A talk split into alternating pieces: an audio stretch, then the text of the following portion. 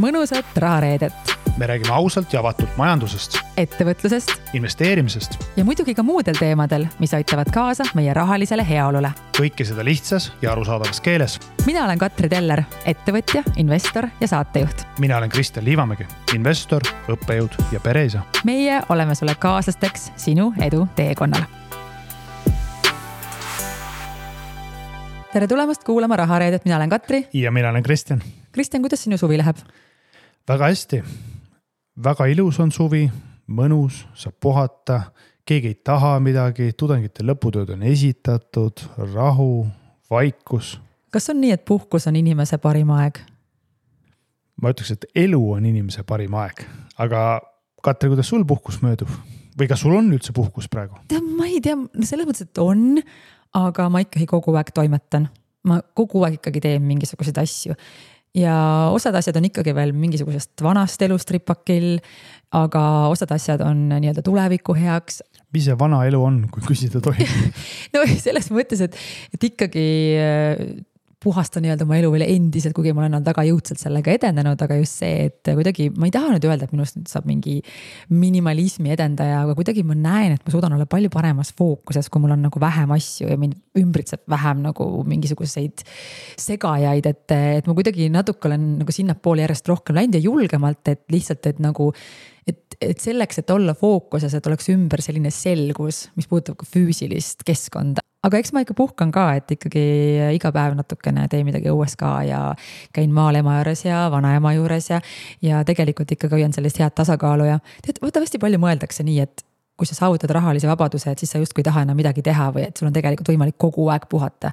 Kristjan, miks sina siis kogu aeg ei puhka, miks sa käid seal koolis rääkimas, ega raha ka sellest eriti ei saa ju? see on hobi, kirg ja armastus.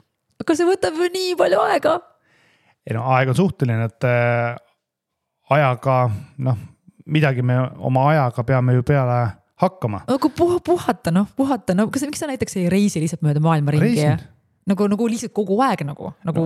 No, ütleme niimoodi, et puhttehnilistel põhjustel kaks väikest last seavad teatud piirangud reisimisele. et äh, kuidas öeldud, ma vastutan ka teiste inimeste ees peale iseenda.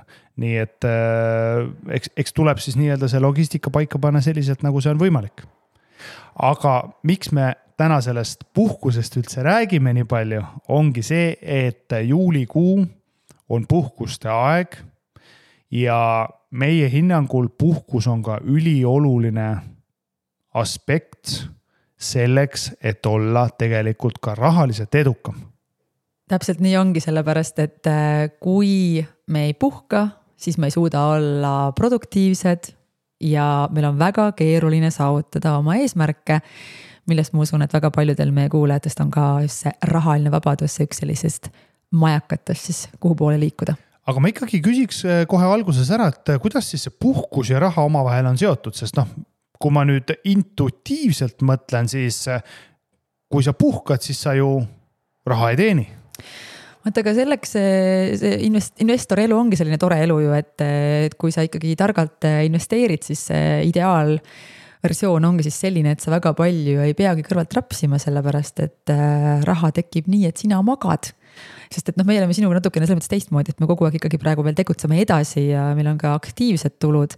aga see tunne, et tegelikult, et kui ma isegi puhkaksin praegu kogu aeg siis see, see raha kusagilt kogu aeg tiksub, et kas ta on siis, tuleb dividende või tuleb intressi või tuleb äh, üüritulu, et kuidagi kuskilt midagi tiksub kogu aeg. ehk siis raha ei maga mitte kunagi, raha ei puhka mitte kunagi ja raha teeb sinu jaoks tööd kakskümmend neli seitse ehk siis kakskümmend neli tundi päevas ja kolmsada kuuskümmend viis päeva aastas.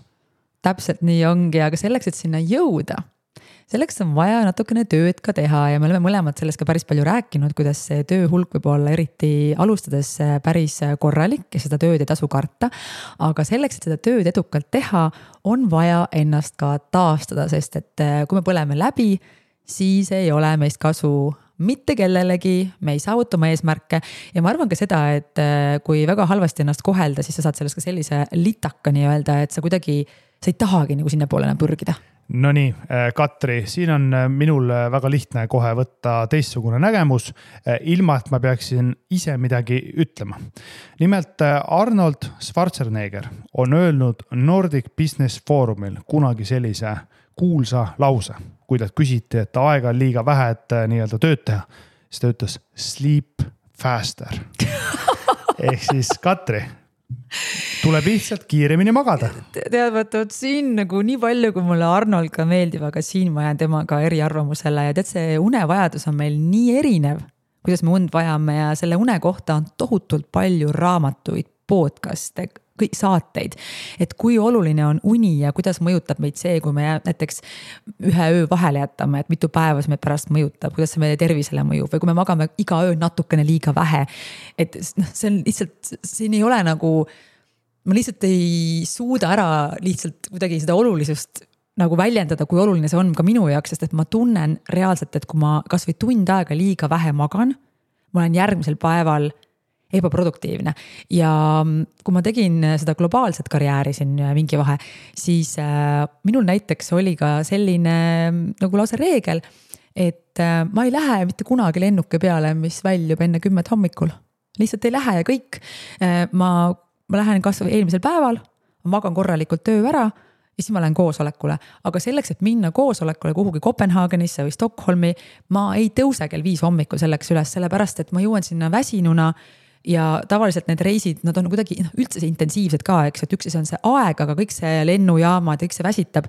ja lihtsalt ma õppisin ennast nii palju tundma, et ma sain aru, et minust lihtsalt ei ole kasu ja ma olen oma elu päris palju nii-öelda oma une järgi nii-öelda ümber sättinud ja, ja pean seda tohutult oluliseks. mul oli siin ka siin nüüd mõni aeg tagasi üks selline ütleme nii, üks suurem pidu ja ma ei ole väga selline peoinimene ja kuidagi ei seda, seda mina ei usu. seda ei, mina ei usu, Katrin. tead, ma, ma ei ole päriselt mingi suur pidutseja, nagu need ajad no. on möödas. ei, ma ei ole ausalt, päriselt, ma laen ennast, kui ma olen rahulikult linnulaulu keskel, aga tead sa, ma päriselt käisin peol. ma ei taha kõike rääkida, aga ma ei kohelnud ennast hästi. ja tead, ma taastusin viis päeva kindlasti no kindlasti vähemalt no viis nii, päeva. kõik kuulajad visualiseerivad ja mõtlevad, mida kõike Katri tegi, et viis päeva pidi taastuma. see oli, ma ei ole selle üle uhke. ma ei ole selle üle uhke ja see mul on nagu enda ees nagu häbi, sest et ma tunnen, et nagu vaata, kui sa endaga käitud nagu halvasti, siis pärast on nagu kuidagi nagu tahaks endale pai teha, et ma rohkem sinuga nii ei tee, kallis Kati, et päriselt me magame korralikult ja alkohol on paha ja noh, kõik need muud asjad, ma ei taha sellest rääkida. ehk siis sa võtsid sellel õhtul ja öösel ja varahommikul väga kõrge intressiga laenu oma tulevase elu arvelt. viis päeva oli siis täpsemalt mõõtes siis. imeliselt öeldud, ma kuskilt just kuulsin sama teemat, et see nagu ka selline pidutsemine ongi nagu õnne laenamine järgmisest päevast või ülejärgmisest. sinul, sinu puhul siis viis päeva. see oli nagu kiirlaen või nagu. see ei olnud kiirlaen, see oli siis, see oli veel sealt nii-öelda next level. see oli next level laen, et ühesõnaga ma õppisin sellest tegelikult palju, oluline ongi see, et me nagu õpime sellest, aga, aga ühesõnaga see taastumine on nagu tõesti ülioluline, tead sa, ma mõtlen selle peale, et, et me oleme siin raha, teeme Rahareede podcast'i, me räägime rahast. aga, ja me räägime sellest, et tuleb teha tööd ja, ja alguses ongi keeruline ja, ja kõik võtab aega, aga mõnikord võib olla nende nagu selle edu tagaajamisel ikkagi inimesed kipuvad unustama ja me tegelikult ise oleme ka rääkinud lugusid, et me ei ole ennast tegelikult alati hoidnud. ja siia juurde ka noortel käib ju ka see, et või noh, kui me räägime ka siin siis natuke meist vanemast generatsioonist, eks ju, et kus võib-olla see puhkus tähendaski seda, et äh, minnakse peole, ma ei tea, juuakse alkoholi, võib-olla tehakse ka seal mingisuguseid äh, teisi keemilisi elemente, mis on nagu, et, et ühesõnaga see lihtsalt, see on nagu ikkagi nagu enese nagu hävituslik. et see puhkus on tegelikult nagu sa hävitad sellega iseennast. ja, ja sellepärast ma vaatangi seda nooremat nagu generatsiooni, edukaid inimesi, ettevõtjaid, startup erid, investorid. sa juba näed, et nad näevad teistmoodi välja, sest nad puhkavad ja taastavad ennast teistmoodi. see ei ole enam edu sümbol, et sa nagu paned hullu nii-öelda või sa hävitad oma tervist see ei ole enam edu sümbol, edu on see, kui sa näed, et inimene on reaalselt terve ja siis sa näed, et tal on prioriteedid paigas ja sul on võimalik tegelikult raha teha ka nii, et sa päriselt hoiad ennast väga hea äh, majandusteadlasele kohaselt ma hea meelega selle Katri jutu lisaks lisan ka mõned siis erinevad teadusuuringud selle kohta, mis siis kinnitavad, et uni ja taastumine on üliolulised ja positiivse efektiga meie füüsilise ja mentaalsel taastumisel. lisaks aitab see positiivselt kaasa siis kognitiivsete võimete tõusule, kreatiivsusele ja mentaalsele tasakaalule.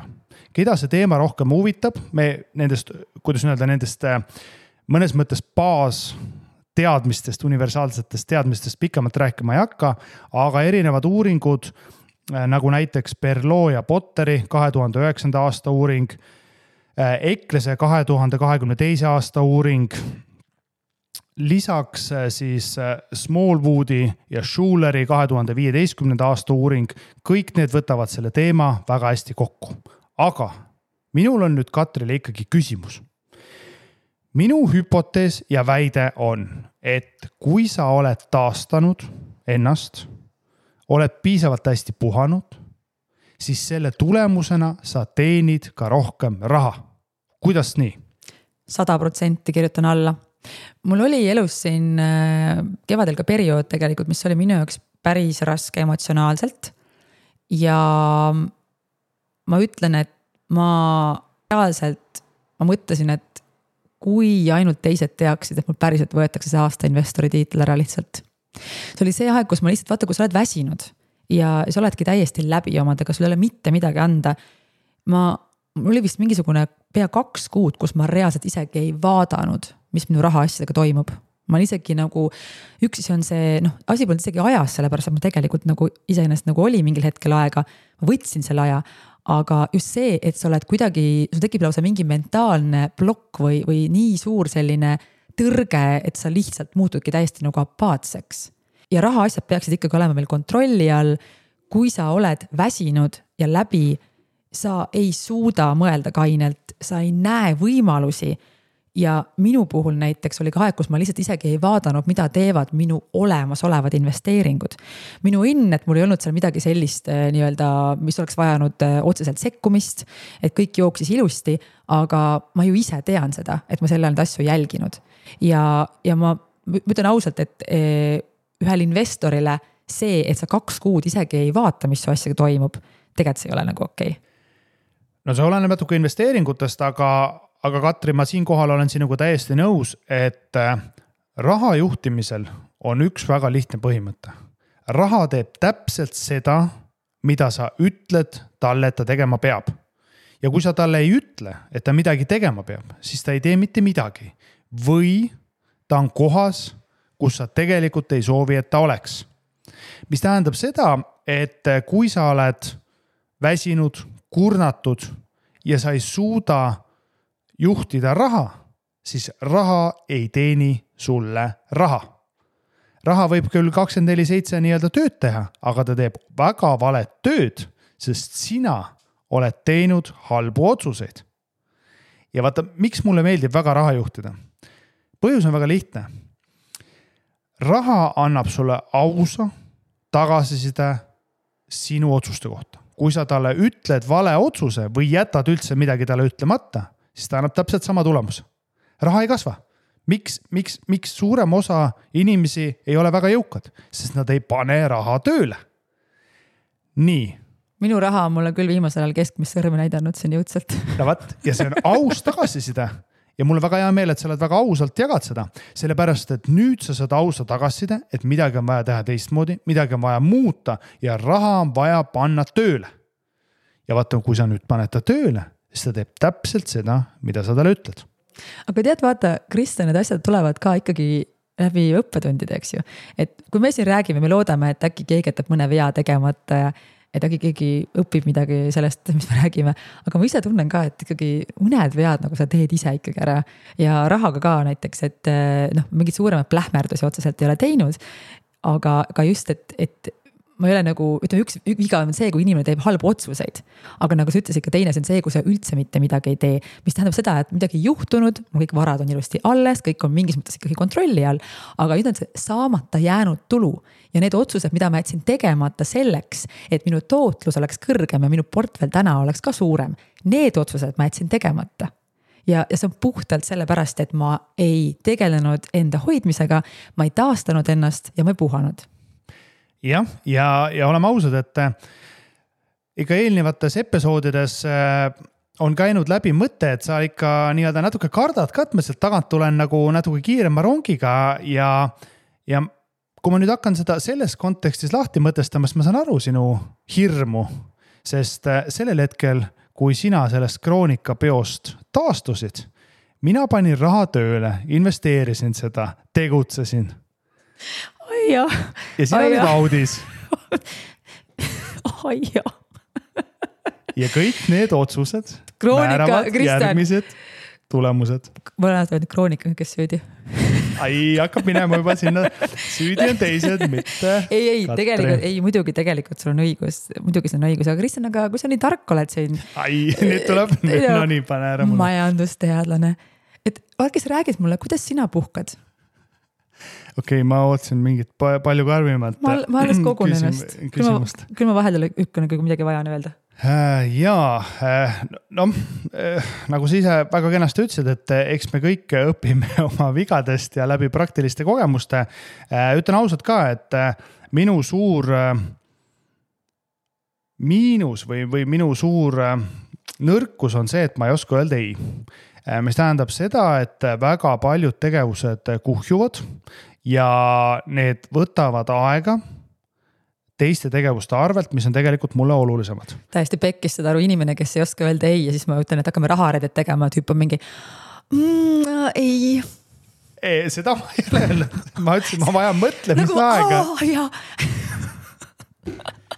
Nonii, tuleb, tuleb ära tuleb ära, ehk siis äh, minu jaoks äh, tegelikult see õppetund, mis ma olen saanud sellest, ongi siis see, et äh, ma planeerin puhkust. ehk siis minu jaoks, ma olen siis ajaga õppinud tunnetama, et minu jaoks on ülikriitiline kaheksa tundi und. lihtsalt füsioloogiliselt ja mentaalselt ma ei puhka välja, kui ma ei saa kaheksa tundi und. mis tähendab seda, et ma peangi planeerima niimoodi, et ma saan selle kaheksa tundi und. ma ei saa lubada endale nii-öelda neid kroonikapidusid, kuhu mind muidugi ei kutsuta ka. Eh, aga, aga kui kutsutakse, siis ma ei saa sellisel viisil nii kaua seal olla ma maksan kätte sulle selle eest veel, okei okay,, jätka. nii äh, teine teema, mis aitab äh, mul väga palju taastuda, on ikkagi füüsiline aktiivsus, mis tähendab seda, et äh, paratamatult sihuke kolm kuni neli korda nädalas ma teen aeroobset ja anaeroobset trenni. ehk selleks, et oma keha hoida nii-öelda sihukeses liikumuses, mis omakorda tähendab mulle ka head und. mul on, ma noh, üldjuhul üle päeva siis teen trenni mis trenni sa teed? Äh, ma käin ujumas. Ma käin jooksmas ja vähemalt kord nädalas ma üritan teha ka jõusaali ja talvel käin ma siis suusatamas. Kristjan Tessa käib mulle täiega närvidele.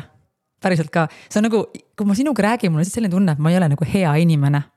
saad aru, majandusteadlane, käin trennis ja kõik mingi täiuslik inimene on ju, oma tiitlite, pered, lapsed, abi, kõik on nagu nii perfect lihtsalt on ju ja siis ma olen mingi, oo, käisin kroonikapeol, okei okay,, ise ütlesid seda, aga põhimõtteliselt nagu saad aru, et nagu lihtsalt nagu minul ei ole spordiga üldse nagu head suhted, ma kogu aeg ikka proovin, aga nagu ma ei saa sinna reele ja ma, kui sa praegu räägid sellest sporditeemast, ma tean, et see on ülioluline. sest tegelikult teaduslikult on tõestatud, et kui sa nagu tegelikult ei hoia oma vaimset ja füüsilist tööd tasakaalus, siis tegelikult lõpuks jooksed errorisse ma alustan siis algusest. Äh, ma arvan, et ei ole olemas ideaalseid inimesi või üliinimesi, on lihtsalt äh, need tegevused, mida inimene valib endale, mida ta soovib teha.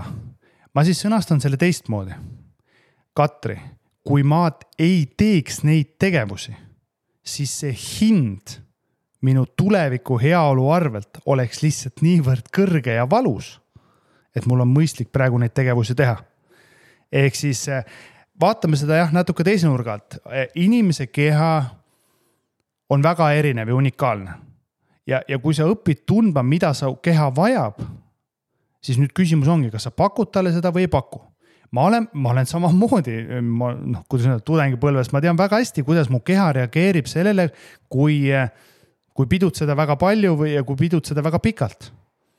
ja ma tean, et tegelikult see tunne ei meeldi mulle ja, ja mu kehale mõjub see väga nagu, kuidas öelda, destruktiivselt. ja vähe sellest, et siis järgmistel päevadel, aga tegelikult nii nagu sa kenasti ütlesid, järgmistel mitmel päeval sellel on negatiivne mõju minu tulemuslikkusele, nii tööalaselt, nii vaimselt, kreatiivselt kui ka füüsiliselt. Ja nüüd ongi küsimus, et noh, millise elu ma siis valin, mida ma naudin rohkem, kas ma naudin seda tundi aega seal Kroonika peol kella kolmest kella neljani, kus ma viskan näppu või ma naudin järgmist kahte päeva, kus ma mängin koos lastega nii, et ma päriselt olen ka kohal olemas. mitte see, et ma olen lihtsalt füüsiliselt seal, aga, aga, aga tegelikult noh, mind ei ole seal nagu. et eks äh, ma ise olen ka mingid järeldused teinud nendest asjadest, ma ütlen ausalt veel kord, et ma ei, ma ei käi eriti peol, aga, aga lihtsalt äh, see noh, teadmine mõnikord võib-olla ongi, et sa pead mingid asjad tegema selleks, et sa saaksid aru, eks, et peol saab ka ju mitut moodi olla, on ju lihtsalt äh, ma olen isegi teinud blondkasti episoodi sellest, näiteks kui paha on alkohol või, või noh, ma ise ka praegu siin rääkisin ju mõni aeg tagasi sellest, et. et kõik need äh, igasugused äh, meelemürgid ja peo panemine ja magamatused, tegelikult nad lihtsalt ju hävitavad meid ja, ja ma nagu praegu ma vaatan, et edukaid inimesi tõesti, Kristjan, sa oled ise ka tähele pannud tegelikult seda ju, et kui sa vaatad põlvkondade noh, et põlvkondi. see on väga selge vahe tegelikult ju põlvkondade vahel, kas sa näed seda? Jah, muidugi näen, mul äh, tegelikult käib äh, iga aasta väga erinevatest põlvkondadest tudengeid ja ma väga selgelt näen, et millised on nende hoiakud, ellusuhtumised ja ka viisid, kuidas nad taastuvad. ja, ja noh, sealt tuleb ikkagi väga selgelt see erinevus välja. ja ma ütleks tõesti, et äh, noorem põlvkond selles osas on nagu targem. noh, eks neil on omad väljakutsed, aga, aga nad Nad saavad väga hästi aru, et kuidas nüüd öelda siis alkoholi tarbimine on lühiajalise efektiga ja see tegelikult ei ole vaimselt ja füüsiliselt keha taastamine. et ühesõnaga rahareede selle soovituse võib küll anda, et äh, alkohol on paha, ärge tarbige alkoholi või kui tarbite, siis vähe ja mõistlikult ja harva no ma ütleks, et äh, jah, päeva lõpuks kõik sõltub nii-öelda kogustest äh, või, või kõik sõltub siis sellest intensiivsusest, ehk siis ma nii kardinaalselt ei, ei ütleks, et miski on halb või miski on äh, hea. aga ma võin lihtsalt öelda, et minu kehale see ei ole positiivse efektiga. aga kui ma mõtlen enese taastamise peale, siis äh, ma olen nagu kunagi olnud ka, see kõlab nagu mega halvasti, mida ma praegu ütlen, aga mul on olnud nagu mõned päevad ammu-ammu aega tagasi siis, kus ma olen tõesti võtnud siis näiteks õhtul klaasi veini sellepärast, et mul lihtsalt juhe on nii koos.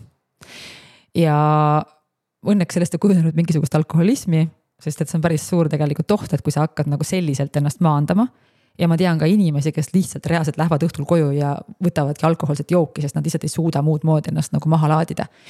ja täna ma tunnen nagu reaalselt, et äh, kui ma mõtlen enese taastamise peale siis kõige rohkem mind näiteks taastab lihtsalt see, kui ma saan olla täiesti üksinda värskes õhus, sõltumata ilmast nagu reaalselt, et kui on veel eriti sitt ilm, siis on kuidagi veel selline kangelase tunne, kui koju tuled.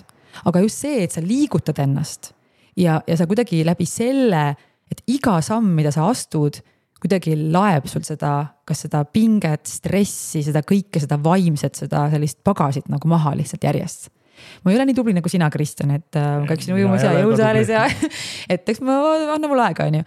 aga, aga lihtsalt, et see töötab nagu lihtsalt kõige-kõige paremini. ja mõtle, Kristjan, kui mul hakkaks veel jõuksis ka käima, ma tõmbaksin niimoodi ette oma portfelliga, et vähe ei ole ja ma üldse ei imestaks äh, selle üle, äh, aga kui sa selle nii-öelda praktilised nipid ja trikid äh, juba tõid, et mida siis teha, noh, ma ütlen ausalt, et minul samamoodi looduses käimine, Nõmme metsas jalutamine, jooksmine või suusatamine on see, mis aitab mul teha restardi nii füüsiliselt kui vaimselt, sest ma tõesti saan lülitada välja igasugustest argimõtetest kui ma mõtlen veel selle peale, mis, mis, mis, mis mulle väga meeldib, siis äh, noh, tegelikult mind taastab ka massaaž, ehk siis ma käin regulaarselt massaažis. Äh, ja suvel mulle eriti meeldib ja ka tegelikult kevadel ja sügisel äh, aias ringi jalutada üksinda ja vaadata siis, kuidas elupuud kasvavad või kuidas nagu loodus muutub. See on hoopis midagi sihukest teistsugust, midagi, midagi, midagi maagilist aga naabri muruga kadestad või? kas sul... ei, ei kadesta, sellepärast et äh, noh, see kõlab võib-olla nüüd natukene karmilt. kuule, see on see naaber, kes kunagi ütles, et ta joob sinu joogid ära, nii et ei, anna kuuma. see on teine naaber. aa, see on teine naaber jah? see on teine naaber jah ma arvan, et meil on mõlemal väga sarnane muru, et äh, tegelikult robot muruniiduk niidab seda väga ilusaks siukse nii-öelda golfimuru sarnaseks, nii et. imeline, mul seda muru veel vaata ei ole, aga, aga ühesõnaga sa ikkagi tegelikult siis ka ikkagi nagu omaette longid siis, isegi kui see on oma aed, aga sa, sa tahad ka vahepeal üksi ikkagi olla, ma saan aru ma arvan, et kõigil inimestel on vaja üksi olla, et äh, eriti, eriti kui on väikesed lapsed, siis, siis seda aega üksi iseendaga olemiseks on, on vaja. ja selles mõttes mul on ausalt öeldes väga hea meel, et äh, tõesti, me elame majas, et mul on võimalus minna õue kasvõi aeda jalutama või siis päeva lõpuks minna teisele korrusele, äh, kus vahel on betoonlagi. et äh, no seda on vaja tegelikult inimestel. kõigil on vaja, kusjuures üllatavalt palju on inimesi, ma seda numbrit nüüd peast ei julge öelda, aga on inimesi, kes reaalselt ei taha ja ei oska üksinda olla. ja minu jaoks on alati olnud kuidagi nagu kummastav, et, et inimene ei taha nagu enda mõtetega olla. ja ma arvan, et kui, kui sul selline tunne peaks tekkima või kui sa noh, keegi, kes kuulab praegu, et kui on selline tunne, et kohe üldse ei taha üksi olla, siis võib-olla seda enam peaks olema üksinda ja mõtlema, et huvitav, miks see on nii, et ma ei suuda üldse üksinda olla. et kui sa iseendaga üldse ei ole, et et kuidas sa siis nagu aru saad, et kes sa oled või mida sa tahad või millised on sinu enda mõtted, sest et kui me oleme kogu aeg teiste inimeste mõtetest mõjutatud, et siis kuidas me teame, mis meie mõtted nagu on, ma ei tea, kas see make ib mingit sensi jah, kuigi ma arvan, siin me läheme rohkem sihukesse psühholoogia ja inimloomuse ja sihukestesse sügavatesse teemadesse ära, et äh, ma ei tea, kas me täna sinna minna tahame. no võib-olla ei taha, aga mõtleme, aga kas saab puhata ka kuidagi rahatargalt? näiteks, et äh, praegu on puhkuste aeg. aga noh, nagu sa ütlesid, raha ei maga ja teised investorid ei maga ja et kuidagi natuke ikkagi sügeleb ju, et noh, ma puhkan, et äkki ma puhkan kuidagi selle mingi rahalise edu nüüd maha kuidagi mina ütleks vastupidi, äh, iga päev, iga tund, iga nädal, mis te puhkate praegu äh,, aitab teil taastada, aitab teil mõtteid korrastada ja seeläbi nüüd, kui te tulete tagasi, te näete hoopis teise pilguga neid võimalusi, kuidas raha teenida.